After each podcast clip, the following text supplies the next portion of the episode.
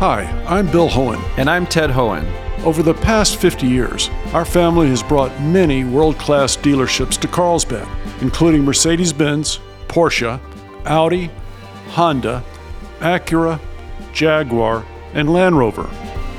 That's right. This year we're celebrating 50 years in Carlsbad. So, on behalf of the entire Hoehn family, we want to thank San Diego. Throughout the years, we've taken tremendous pride in meeting and even exceeding our customers' automotive needs. We value the relationships with our clients and look forward to serving you for years to come. We invite you to visit one of the Hoehn Carlsbad dealerships or hoehnmotors.com.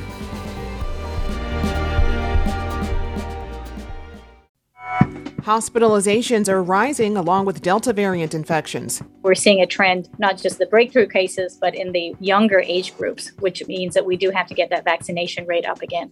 I'm Jade Hindman with Maureen Cavanaugh. This is KPBS Midday Edition.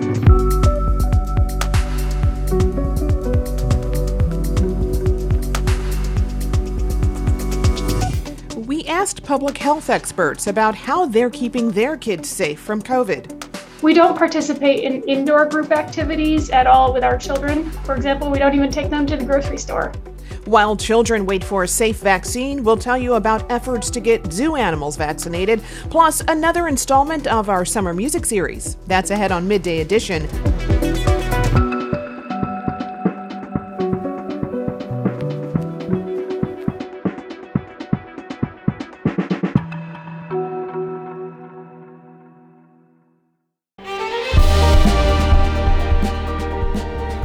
I'm Bill Hoehn. And I'm Ted Hoehn. Over the past 50 years, our family has brought many world class dealerships to Carlsbad, including Mercedes Benz, Porsche, Audi, Honda, Acura, Jaguar, and Land Rover. That's right. This year we're celebrating 50 years in Carlsbad. So, on behalf of the entire Hoehn family, we want to thank San Diego. Throughout the years, we've taken tremendous pride in meeting and even exceeding our customers' automotive needs. We value the relationships with our clients and look forward to serving you for years to come. We invite you to visit one of the Hoehn Carlsbad dealerships or hoehnmotors.com.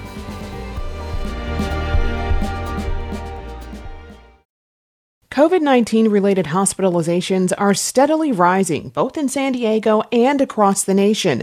The county has reported nearly 300 hospitalizations in the past 30 days, with unvaccinated individuals making up the bulk of those affected. As ICUs continue to fill up, health officials are urging increased preventative measures to limit the growing spread of the virus. Joining me now is Dr. Ghazala Sharieff, Chief Medical Officer for Scripps Health. Dr. Sharieff, welcome. Thank you. Thanks for having me. So, the current number of hospitalizations is nowhere near its peak back in January, but it's still cause for concern. What will prevent us from getting back to those startling numbers we saw earlier? I mean, is the vaccination wall enough? Yeah, right now, if you think about this, the incubation time period is from two to 14 days. So, whoever's already been exposed has already been exposed, and, and those hospitalizations will continue for now, unfortunately. What we can do is, yeah, start the vaccination cycle again. Let's get everybody vaccinated. But the biggest thing we can do right now is go back to masking, distancing, all the things we know worked before that we kind of let up on uh, with the state lifting the, the requirements. But it's time to go back to that. Otherwise, we are today at Scripps Health, we have 122 patients in the hospital. At our peak in January, we had 500, and we are rapidly growing that number um, daily. And that's a startling trend for us. Do you think we need to be moving in the direction of a lockdown again? I think you know it's going to be hard to be honest. In lockdown, they, people are we're tired. Everybody's tired of, of, of COVID and having a lockdown again. I would love to prevent that if we can. It was hard. It was hard on businesses.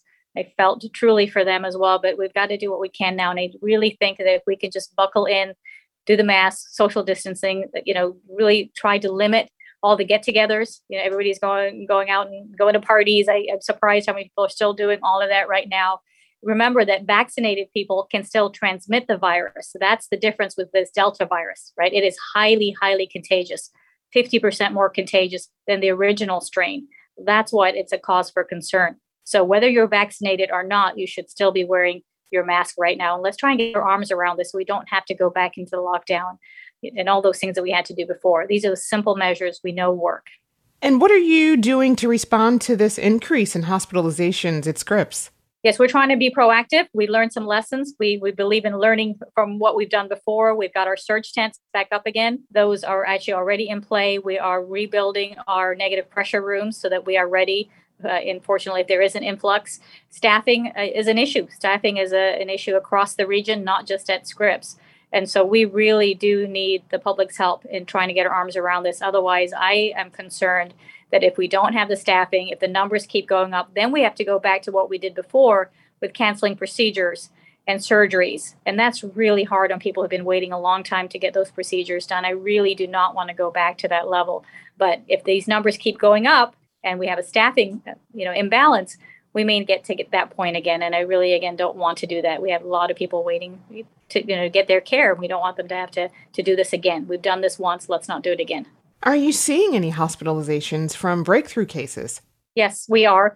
If you keep in mind when Pfizer came out with their data, initially was 94% uh, effective. Now they're saying with, with the Delta variant, the vaccine is 88% effective, which means that you're still going to get about 12% breakthrough rate. And we are right at that number. At Scripps, we're seeing anywhere between a 10% and a 17% breakthrough rate, and that's on the fully vaccinated.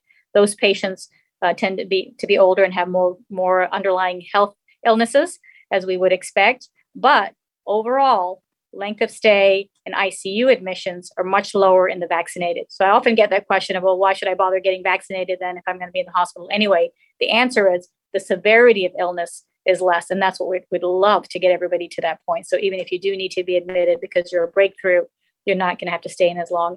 And frankly, the death rate is lower if you're vaccinated. Speaking of patients, are the type of patients you're seeing hospitalized now different from the patients you were seeing during the winter surge? We're seeing a lot of younger patients coming in before everybody said oh this is a you know this is just for, for the older patients. That's not the case. We have we have somebody in house who was 23 we have a 24 25 year old these are unvaccinated. So we're seeing a trend not just the breakthrough cases but in the regular admissions younger age groups which really means that we do have to get that vaccination rate up again. Otherwise we're going to keep doing this covid cycle. More variants will come in. My concern is at some point do we get to a variant that the vaccine is infected against at all because we have not gotten to that herd immunity level yet. How are our staffing issues affecting how this uh, current surge is being dealt with? Right now, we are we are managing very effectively the this, the cases that are coming in. My concern is if we keep getting more and more of these cases. And remember, we right now are, are seeing regular volume that's the same as our winter volume. That's never seen in the summertime. Usually, there's a d- decrease in cases in the summertime. Now we, we're just having the influx of normal patients, you know, chest pain, shortness of breath, maybe because people delayed their care during COVID. Now they're all coming to the emergency department. And then on top of that, we're seeing this. And so uh, that that's the management piece. So if we we we have to get to the point, we may have to go ask for the staffing waivers that we had from the state to help that out. But right now we're managing. But my concern is that we keep going this way, we are going to get back into that area where we had to cancel procedures and things like that. If you think about this, two days ago we only had five staffed intensive care unit beds left. So everybody had a nurse that was in house, but having only five ICU beds that are staffed is concerning, right? If we get a sudden influx of patients, you know, we're going to have to be creative about how we take care of people. And uh, we've done a great job with that before. But again, we don't want to get back to that level. Right. I mean, the worry prior to vaccinations was that our hospitals uh, wouldn't have enough beds and equipment to care for patients. Is that a worry with this surge?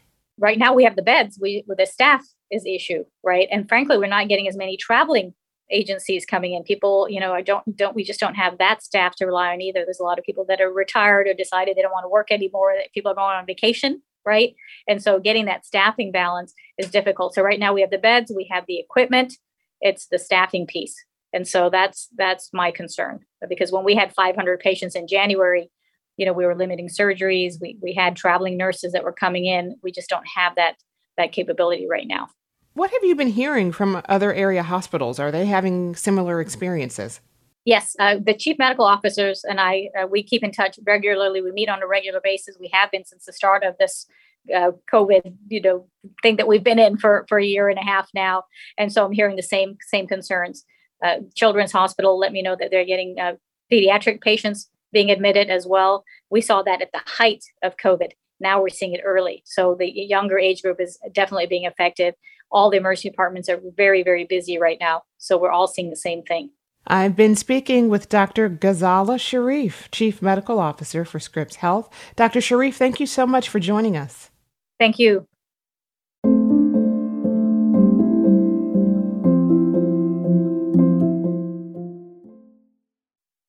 The San Diego Zoo and Safari Park are moving quickly to vaccinate about 250 potentially vulnerable animals against COVID. The vaccination program is stepping up after more animals have tested positive, including five of the zoo's six Sumatran tigers and two snow leopards. It's not entirely clear how the animals caught the virus, but new masking requirements are now in place for all staff members. Zoo officials hope to complete the first round of vaccinations this week. Joining me to discuss this is San Diego Union Tribune biotech reporter Jonathan Wosen. And Jonathan, welcome back. Thanks for having me. Now, is this a major outbreak of COVID in the zoo and safari park?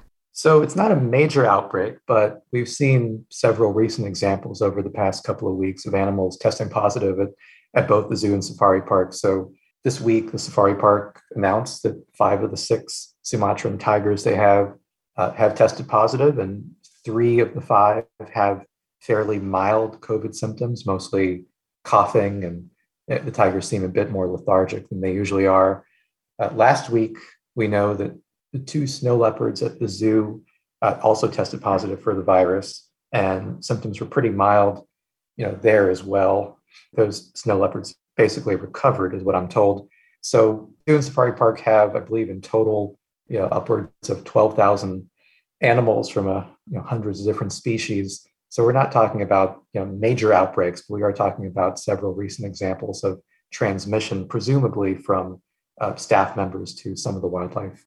Do vets know which animals are susceptible to COVID and which aren't? So I wouldn't say they know completely which animals are susceptible or not, but it is clear over the past year that different types of cats, different types of felines can get the coronavirus. Uh, I think primates uh, unsurprisingly, since they're very closely related to us, are also considered susceptible. And then there are other species which the zoo thinks to various degrees may also be susceptible. The list of animals they're trying to vaccinate spans everything from, as I mentioned, some primates, some cats, uh, hyenas, I think otters were on the list. So there's a whole lot of species that may have some degree of vulnerability, uh, but it's not clear exactly how much.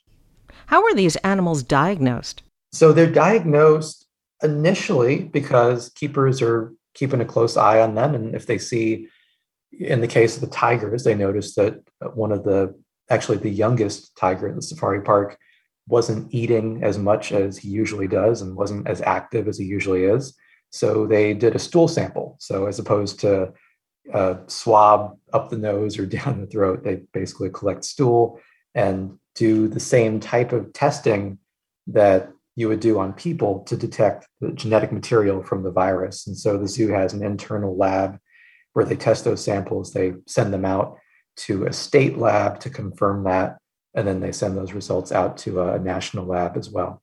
Has any zoo animal uh, become severely ill or died of COVID?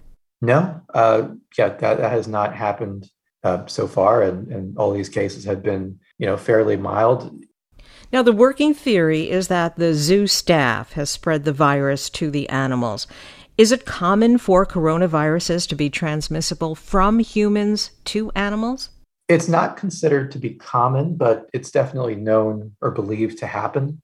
And it's probably not too surprising that we're seeing that happen now when you think about what's going on in terms of the surge of new Delta cases, Delta driven uh, cases here in San Diego, where you know we're routinely seeing 700, 800, you know 1,000 plus new cases of the coronavirus in the region. So it's probably not a coincidence that we're having a surge among people, and in some cases, uh, that that seems to be crossing over to uh, animals. I mean, what, one little thing that's interesting is that the zoo is working with Scripps Research to do genetic sequencing on the viral samples that they're detecting in their wildlife. Uh, so far, they only have results from the two snow leopards, which apparently didn't have the Delta variant. They had some other uh, strain of the virus. But uh, yeah, the working theory is that folks who are carrying the virus but don't have symptoms are, are still transmitting it in a few cases to these animals. And can the animals transmit the virus to each other? That's not completely clear, but when I spoke with uh, Lisa Peterson, who's executive director of Safari Park, that, that is what they think happened in the case of the tigers, for example, where five of the six uh, tigers tested positive. They think that uh, even though those tigers aren't kept in a sort of a shared open space, they are able to sniff each other through an enclosure or through a cage essentially and and have a little bit of contact that way. So yes, the, the thinking is that the animals are spreading it to each other.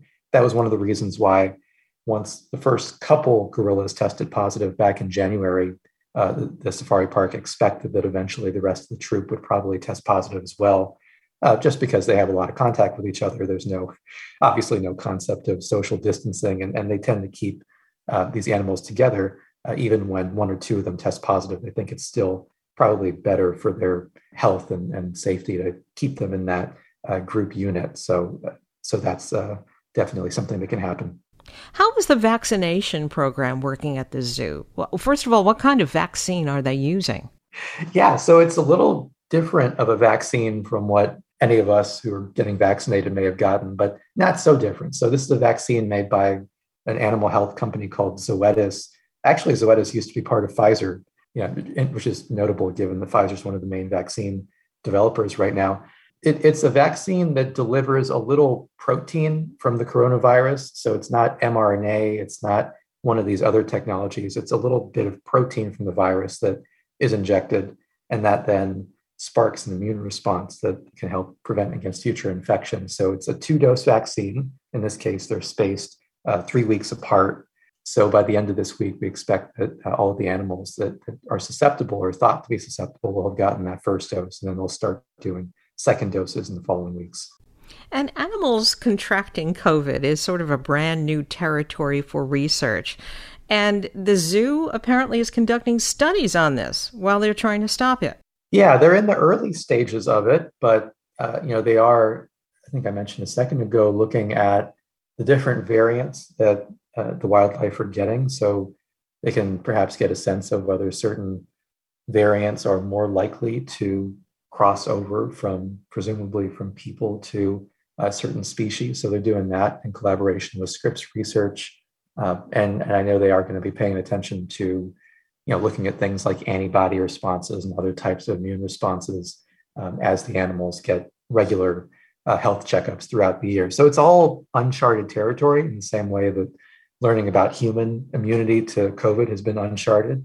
Uh, and and that, that is one of the interesting things to, you know, follow up with them and see what they learn and, and what that means for, you know, future outbreaks and, and how they respond to those. I've been speaking with San Diego Union Tribune reporter Jonathan Wosen. Jonathan, thank you so much.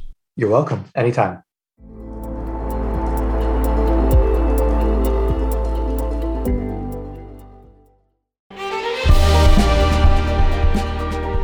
Hi, I'm Bill Hoehn. And I'm Ted Hoehn. Over the past 50 years, our family has brought many world class dealerships to Carlsbad, including Mercedes Benz, Porsche, Audi, Honda, Acura, Jaguar, and Land Rover. That's right. This year we're celebrating 50 years in Carlsbad. So, on behalf of the entire Hoehn family, we want to thank San Diego. Throughout the years, We've taken tremendous pride in meeting and even exceeding our customers' automotive needs. We value the relationships with our clients and look forward to serving you for years to come. We invite you to visit one of the Hoehn Carlsbad dealerships or Hoehnmotors.com.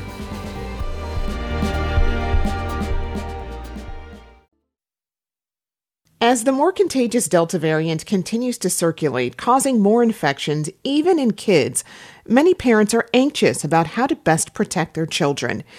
Especially since there's no vaccine available for those under 12. The rules about what is and isn't safe vary from one activity to another, so we decided to ask experts in public health how they're keeping their own children safe. Here's what they had to say. I'm uh, Rebecca Fielding Miller, and I'm an assistant professor at UC San Diego's um, Herbert Wertheim School of Public Health and Human Longevity Science. So I have one daughter. She's three. She'll be four next month. We were actually lucky enough to be in um, what's called the open label part of the trial. So we know that she got the actual vaccine because she's in the part where they're trying out different um, doses to see how kids react. So we know she got the real vaccine and, and we know how much, which is really exciting. Hi, I'm Corinne McDaniels Davidson. I'm the director of the San Diego State University Institute for Public Health. I'm an epidemiologist, and I have three children uh, almost eight year old, a four year old, and a one and a half year old. My children are not able to be vaccinated yet. They are uh, signed up for clinical trials, but we haven't gotten the call yet. Christian Ramers, uh, MD, MPH. I am an infectious disease specialist and chief of population health at Family Health Centers of San Diego. I have a 16 year old boy and a 13 year old girl. Both of my kids are fully vaccinated. With school starting back for many students, the first thing we asked was if they feel safe about sending their children back to school or daycare. When everything closed down, um, we had to find a new childcare site, like a lot of people last March. And one of my highest priorities was finding a place with really good ventilation. So we actually chose a daycare that at the time was entirely outdoors. The kids are always outside.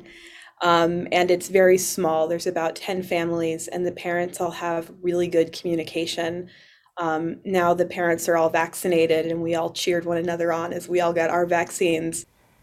My daughter has actually been in a, a public uh, charter school, a middle school, and they've been mostly online and are just moving into sort of hybrid type situation. And yes, we are going to be sending her.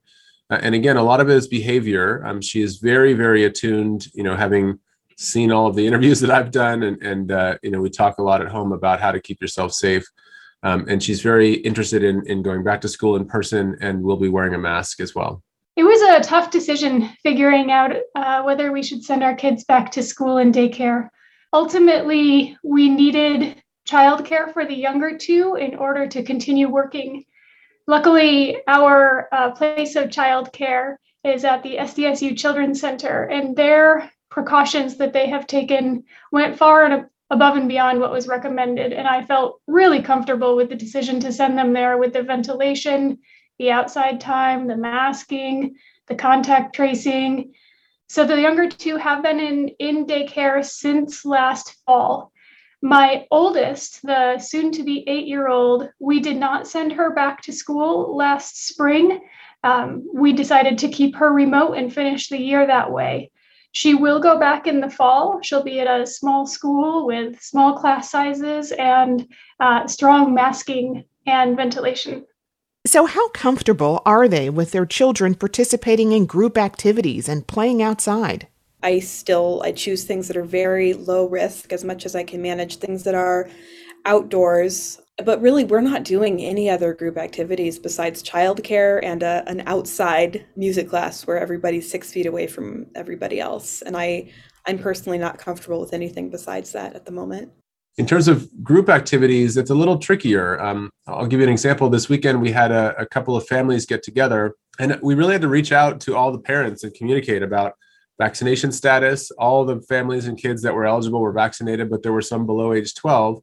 And we had to do testing uh, to know that it was really safe to be together. And then those kids that were less than age 12 actually wore masks indoors. So it takes a lot of management, um, a lot of discussion uh, about how to mitigate your risk and how to decrease your risk. And we try to spend as much time outdoors as possible.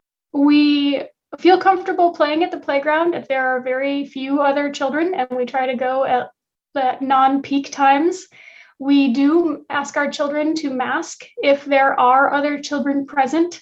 Um, even if they're a little bit far away, we just like to model that behavior. And whoever is with them, be it their father or I, we also mask so that, that they have some solidarity there. Other outdoor activities we're pretty careful about. We you know will go outside and play catch with the neighbors and things like that but nothing that's um, in too close of proximity and finally, we wanted to know if there is any difference in how these experts approach this pandemic as parents versus professionals. I've had friends and family that have died from COVID. Um, so I take it seriously as a provider, and I take it even more seriously uh, as a way to protect my family. I try not to speed time but I so wish my children were over the age of 12 so they could be vaccinated right now. I think that, especially going back to school um, and having a lot of children congregated all together, it would be ideal for all children age 12 and up to be vaccinated. A lot of people think that kids aren't affected by COVID, and they absolutely are. We know that about 2% of kids who get COVID will require hospitalization. That seems really small until you consider that here in California, we have 9 million children. And once you take 2% of that, that's quite high. We also know one in every 3,200 about will, will get MIS-C. And that's also not something that we want to mess around with. And we just don't know the long term impacts of COVID. We see a lot of post viral illness, and I'm not comfortable with my kids being exposed to that. And we know that the vaccines are absolutely safe in those 12 and older. I'm I'm in public health, and public health is really about how do we um, keep everybody safe, treat everybody well, and make sure that everybody has the opportunity to be as healthy as possible. And I want every child to have the same opportunity to be healthy and safe and protected, just like I want that for my daughter. So there's no advice that I would give for somebody else that isn't what I would do for my kid. That was Rebecca Fielding Miller, an assistant professor at UC San Diego's School of Public Health, Dr. Christian Ramers, an infectious disease specialist and chief of population health at Family Health Centers in San Diego, and Corinne McDaniels Davidson, director of San Diego State University's Institute for Public Health. Many thanks to all of them for their work and insight.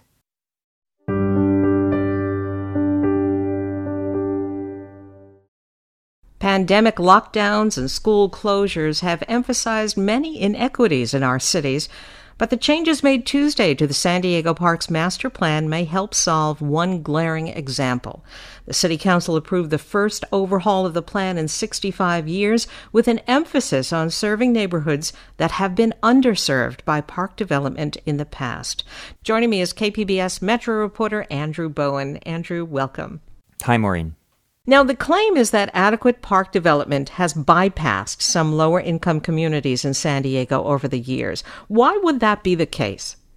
Much of the funding for parks in the city of San Diego comes from impact fees uh, that are paid by developers when they build new housing. The result was that newer neighborhoods, north of Interstate 8 mostly, got 80% of the park fees in the city over the past decade. And the older neighborhoods, mostly south of Interstate 8, uh, that have less vacant land, uh, that are uh, more fully developed, and uh, haven't seen as much uh, new development over the past uh, decade, basically got shortchanged. So even if they have a higher population density, even if they face other systemic inequities, they still got less money under the status quo. And apparently, at least one city council member pointed to the pandemic lockdowns for making the lack of parks and open space in some communities something that everybody could see. Yeah, Vivian Moreno, the council member for District 8, uh, which includes Barrio Logan, uh, Logan Heights, San Ysidro, said in the meeting that park deficiency is really visible in her neighborhood. You see kids playing soccer on basketball courts or on parking lots, and uh, you know uh, seniors not having a safe space to walk and exercise. And during the stay-at-home orders, when everyone was cooped up inside, the need to be outside and get fresh air and just feel like you're not trapped in, in your home was all the more urgent. And the inequities of the status quo were just even more obvious uh, in those underserved communities.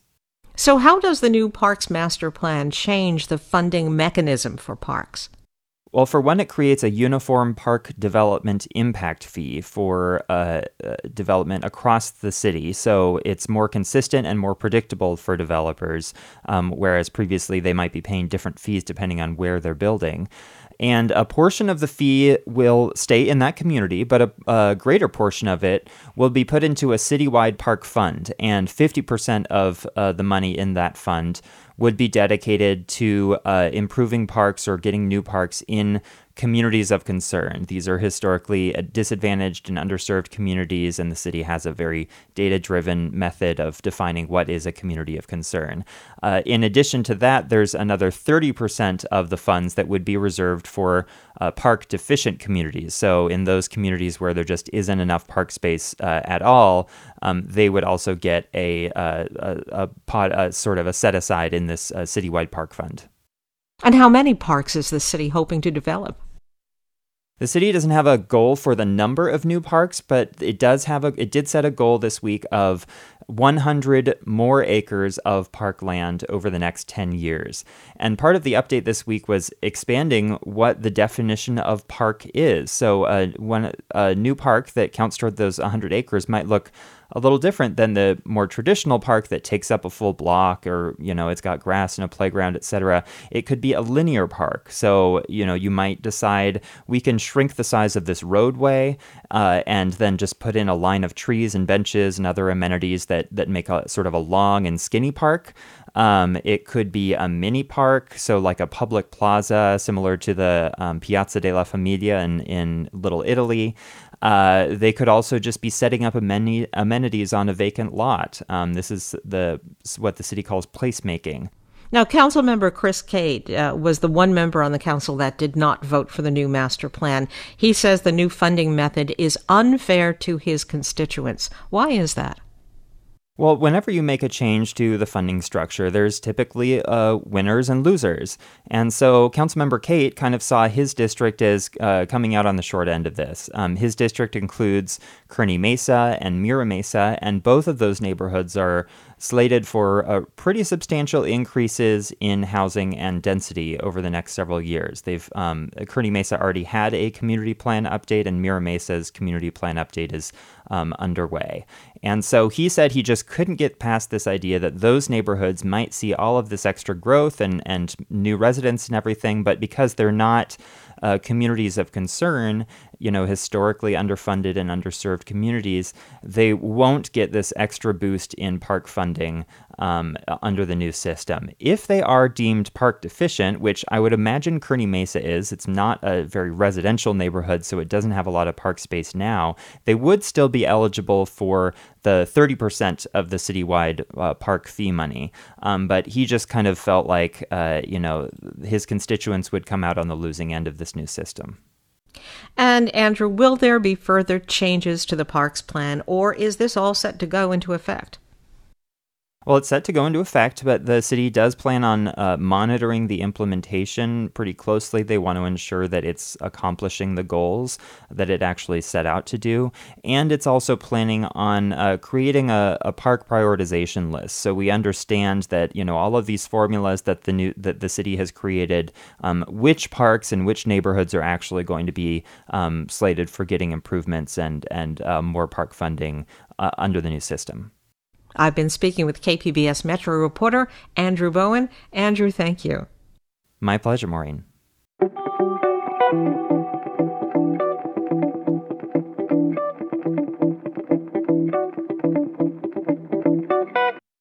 There's a major effort underway in the U.S. to shut down the multi billion dollar trade in exotic animals such as lions, tigers, and leopards. Some of these big cats wind up in sanctuaries like one right here in San Diego County. KPBS reporter John Carroll takes us there. Set among the rolling hills of San Diego County's backcountry, just a few miles outside of Alpine, a menagerie, 93 acres of sanctuary, and a name lions, tigers, and bears, a home for rescued animals. So, exotic animal trade suck into drugs and weapons and human trafficking in our country. Uh, these animals are used, abused, and bred for nothing more than profit. Nola! On, Nola! Bobbi Brink is the founder and director of Lions, Tigers, and Bears. Home to dozens of animals, not just the ones in the title. Bobcats, goats, a llama, along with some horses and birds live here too. It is accredited by the American Sanctuary Association, and that's important. A true sanctuary rescues, provides a lifetime home, does not breed, sell, or trade animals. Videographer Mike Damron and I were here last Thursday, International Tiger Day. At least 10,000 tigers are kept in captivity as pets. People begin their time here watching a video explaining how the animals they're about to see got here. But this being International Tiger Day, there was something special treats hidden in cardboard creations, raw meat for Nola and Mocha. It costs either 43 or $46 for adults depending on the day and $26 for children for a day's visit. The 15,000 yearly visitors help pay the bills. It's about $15,000 a year to feed just one cat. And then our of course our biggest expenses are building these vast habitats, insurance, pumping the water, electricity, uh, keeper keeper salary. All these animals got to have someone to take care of them daily. So yeah, it's not cheap. About two million dollars a year to take care of 65 animals. So while visitors help with daily expenses, we do survive on donations. Donations that help pay for big costs, like the rehabilitation of the animals. A lot of them are in bad shape when they arrive. The life these bears lived before getting here is stomach turning. Baloo behind me is a perfect example, what we call pit bears. So they're literally in cinder block pits where the bears can't see out, kept in breeding pairs, and then when the babies are born, they pull the babies about eight days, six, eight days. Um, from the mama. They take them up top where the mama can hear and smell them but can't see them for people to get their picture taken. Do you still get angry at your fellow human beings? I have to control my temper a lot because you can't lose your temper or we lose. And we want to get the animals out of there. And sometimes this can take like years five, six years to get animals out of just disgusting places. Bobbi Brink began her professional career as a flight attendant in 1990, but she soon realized that wasn't for her. Next, she became a restaurateur, but eventually she and her husband's life paths led them here. They opened this place in 2002. She says nowadays her most rewarding moments come from visitors who arrive not knowing anything about the exotic animal trade, but leave educated and motivated to do something about it. Someday, Brink hopes there won't be a need for places like lions, tigers, and bears. That is a sanctuary's job, is to try to be putting sanctuaries out of business. But until that day arrives, Brink, her staff, and her volunteers will continue to expand this special place by building more habitats and by doing the daily work of making life as good as it can be for these animals who have suffered so much. John Carroll, KPBS News.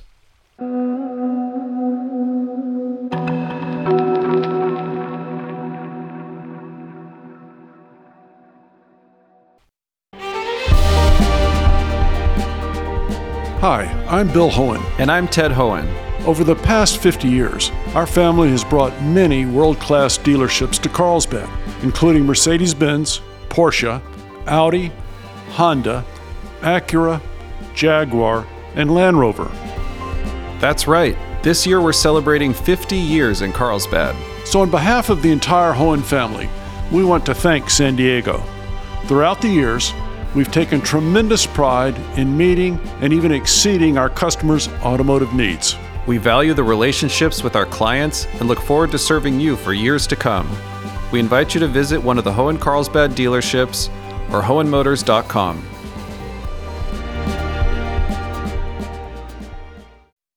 This is KPBS Midday Edition. I'm Maureen Cavanaugh with Jade Hindman.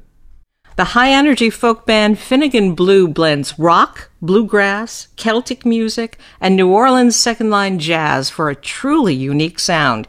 Headed by brother and sister musicians Anna Lee and Willie Fleming, Finnegan Blue combines strong vocals, driving rhythms that make for exciting live performances. And while some of their songs sound like they've been passed down through the ages, all their music is original. Finnegan Blue joins us today. Let's begin with their tune, Come Follow Me.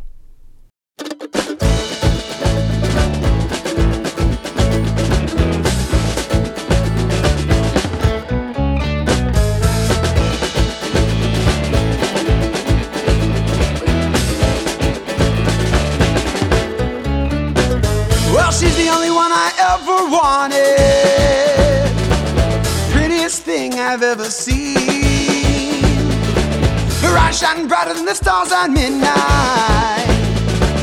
Her hair runs wild as the wind runs free. Yeah. Let's run through the woods so green with trees. Swim down a river till it opens free. I don't know where the hell we'll end up. Take my hand and follow me. Yeah.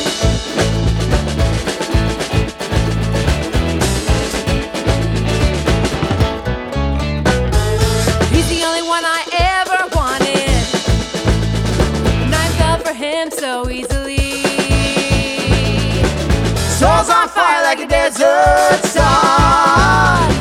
intrepid like a ship at sea.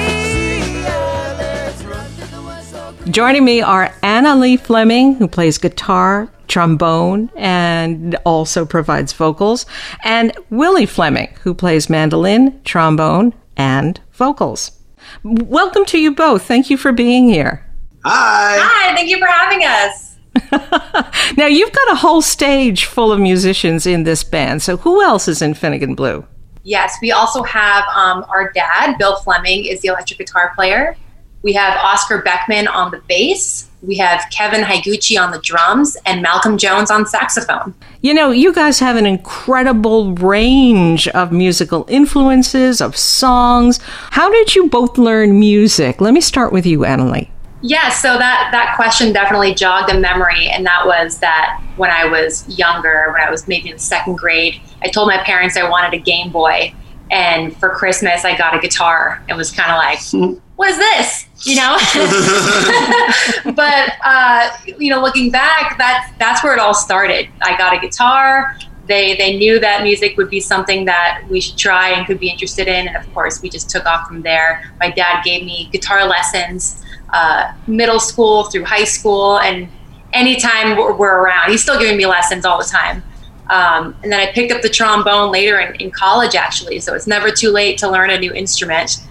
Yeah, we were super lucky to have musical parents. Definitely the Irish music started with hearing my dad play in the Irish pubs with those trad groups. So those tunes really stuck with us. My mom is an amazing singer. She's very, very soulful. So we have that type of influence. My dad also rips blues guitar really well. So there's your your blues and your Irish. And then in in high school, yeah, we joined the marching band. So now we have these other instruments, trombones. The music that felt like it fit the best was just sort of what, what we also ended up gravitating towards, which was uh, yeah, this second line style, New Orleans style. Well, uh, Anna, tell us about the song Elegy. Yes, Elegy um, I wrote in 2010 after my grandmother had passed, but a couple of our members had lost significant people in, in their lives. So each verse is about that particular person, um, including Lily here, lost a friend that year. And so Elegy was, um, I would say, the first song that I was really proud of, and we started to form uh, the the group around that a long time ago. And then and then when Rye Whiskey, when I wrote that one, that's when the the band was officially uh, solidified. Well, here's another selection from the incredibly versatile band Finnegan Blue. It's called Elegy. It's been two years since I've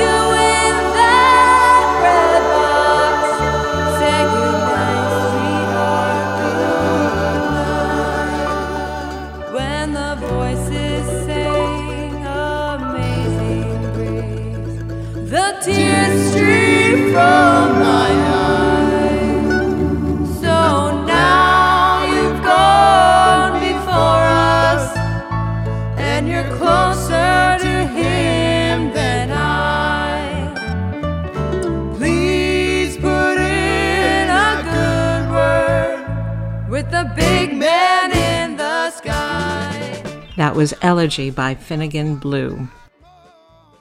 Now, Annalie, you mentioned your dad is part of the band. Is that how you both got into music in the first place? Yes, um, both of our parents are musicians. In fact, on Elegy, uh, my mom is also singing some backup vocals, and my uncle John is playing the piano. It was important for us to have uh, to pull in all the family resources, just as some roots on the album. Uh, but yeah, my our parents were musicians. They they toured the country when they were younger than us, and they fostered that throughout our childhood, and and now we we play music as well. And Annalie, do you remember how old you were when you first jumped up on that stage to perform with them? Gosh, that's a great question. There's there's pictures of me before I remember. I must have been th- three years old. I think when I could stand is when they let me get on stage.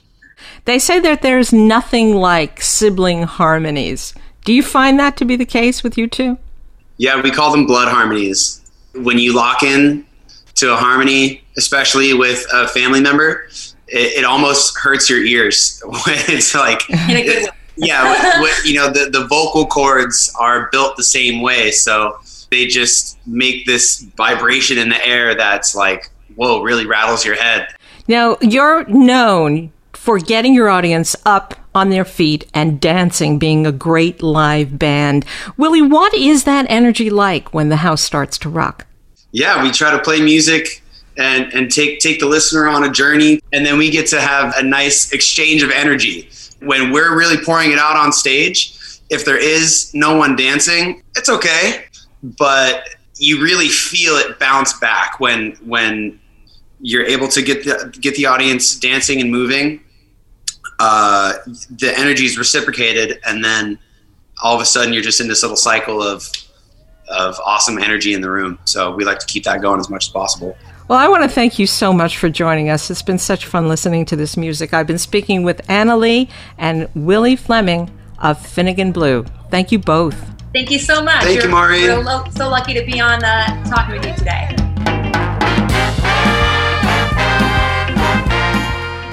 Go to kpbs.org slash summer music series for the full interview and for a video interview of Finnegan Blue. Tune in next week for the next installment of the Summer Music Series featuring the down tempo sounds of Ocean Beach dub collective Boostive.